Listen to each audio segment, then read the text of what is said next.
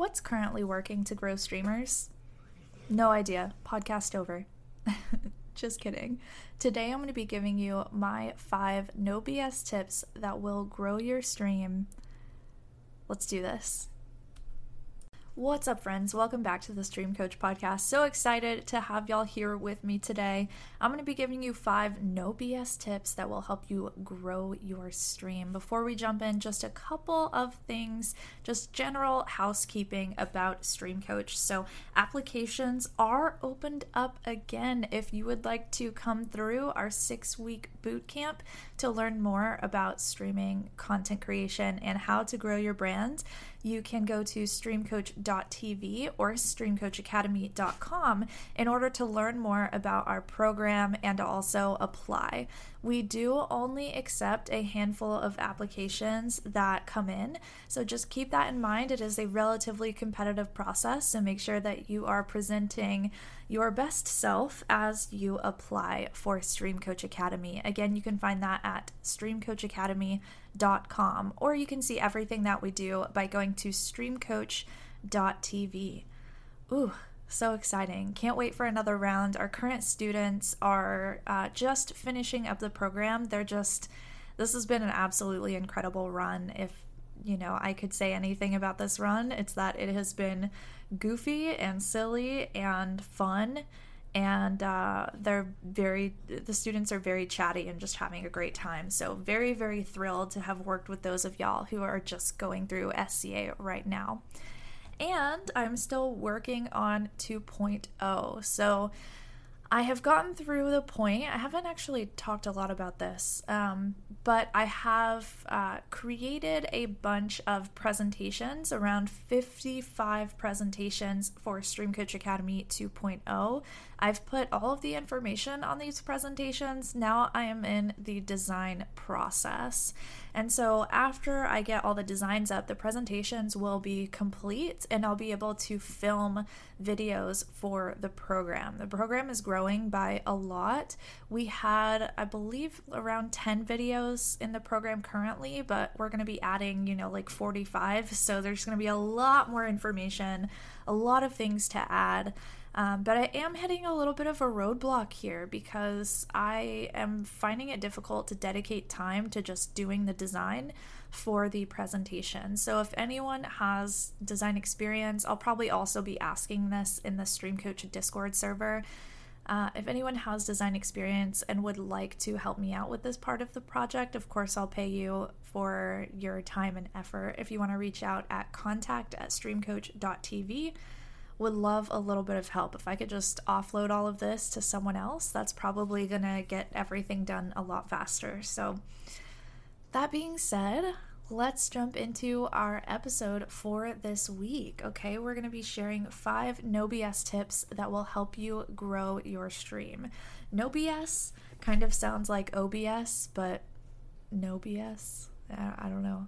I, why do I find that as entertaining as I do? I'm not entirely sure. But, anyways, we're going to move on now. So, we've got five tips here for you. These are tips that I personally have used to grow my stream. A lot of our students inside of Stream Coach Academy have used to grow theirs as well. Some of this is expanded on whenever we get y'all inside of SCA. But uh, a good portion of this is still, you know, it's totally free information. We're here to support you as much as we can. So, our first tip for you to grow your stream. This is probably one of my favorite ones. I'm very, I think, relatively well known for uh, supporting and talking about this strategy. This is a question of the day. So, what I want you to do with this is that I want you to use this as a way to figure out how to keep conversation going in your channel. So, what you do is you take a question. This can be an either Mimi question or a serious question. You'll make that choice based on the brand that you're trying to build. If you're trying to build a silly brand, ask silly questions. If you're trying to have, you know, maybe business conversations or educational conversations, then you'll ask more serious questions.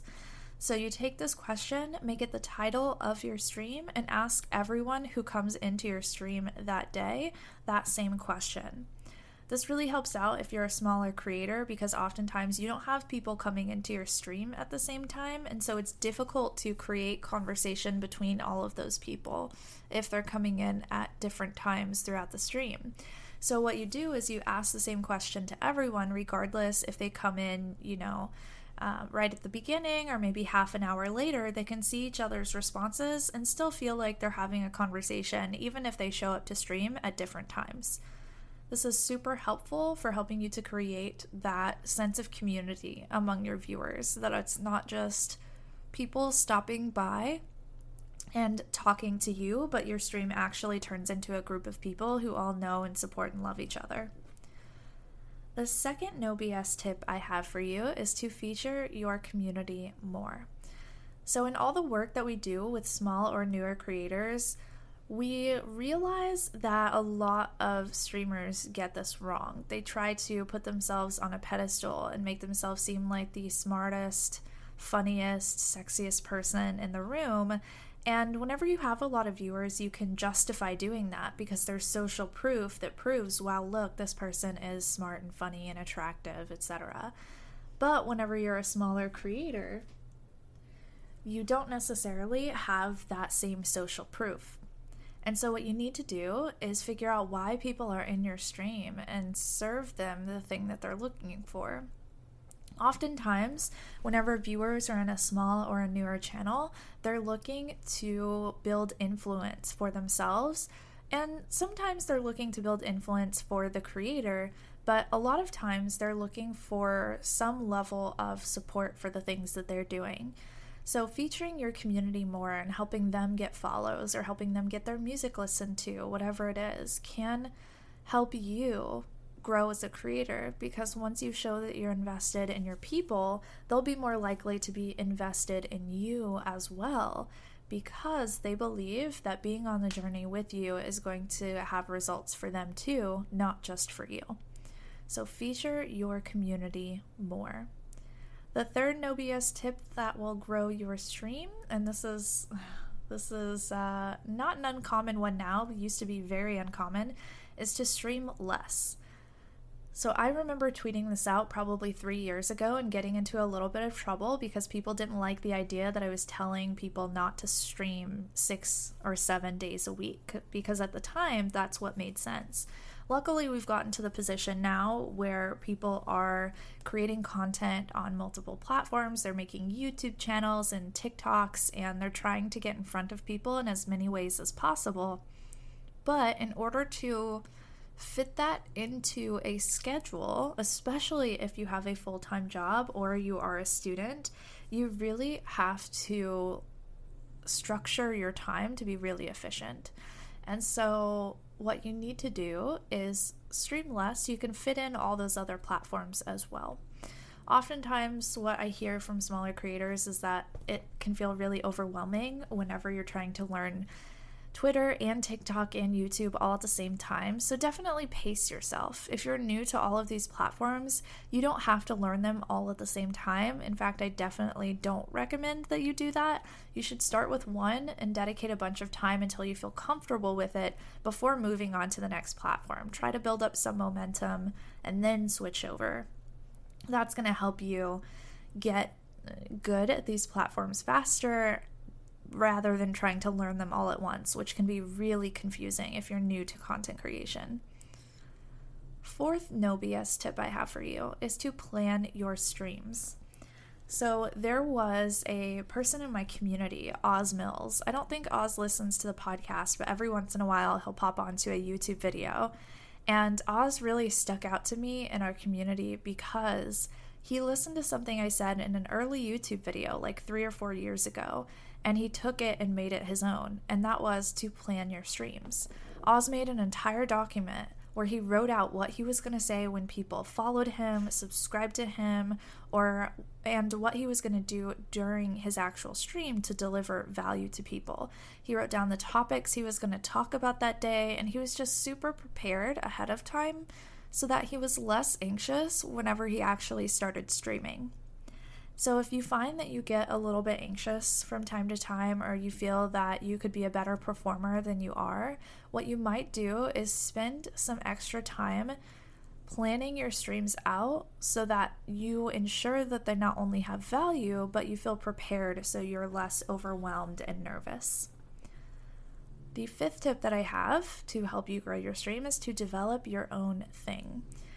Now, this one is a little bit nebulous compared to the others. This idea of figuring out your thing can be really frustrating and really difficult because you hear from everyone, like, what makes you unique? Right? That's the question that everyone tries to ask to help you get in this frame of, mind where you can answer and, and really figure out what makes you unique. So, whenever I am talking about this, try not to take it as a uh, try not to take it personally if you feel that you haven't found your thing yet. Try not to get frustrated, but instead let it make you curious and look at yourself and think, okay, what is it? Because that is going to take you so much further than letting the emotion cloud your self awareness. What you want to do here is you want to look at yourself objectively in order to really best figure out what your thing is or how you are unique versus everyone else. So, while this is a relatively nebulous thing, there are some things that you can do in order to figure out what your niche or what the thing is that makes you unique. I made a workbook for y'all filled with the six exercises that I use to figure this out. This might not work for you. If so, it's totally okay. Everyone has their own path. But if it does work for you, definitely let me know by either tweeting at me at Ashnichrist or you can even email me, ashnichrist at gmail, if that would work better for you.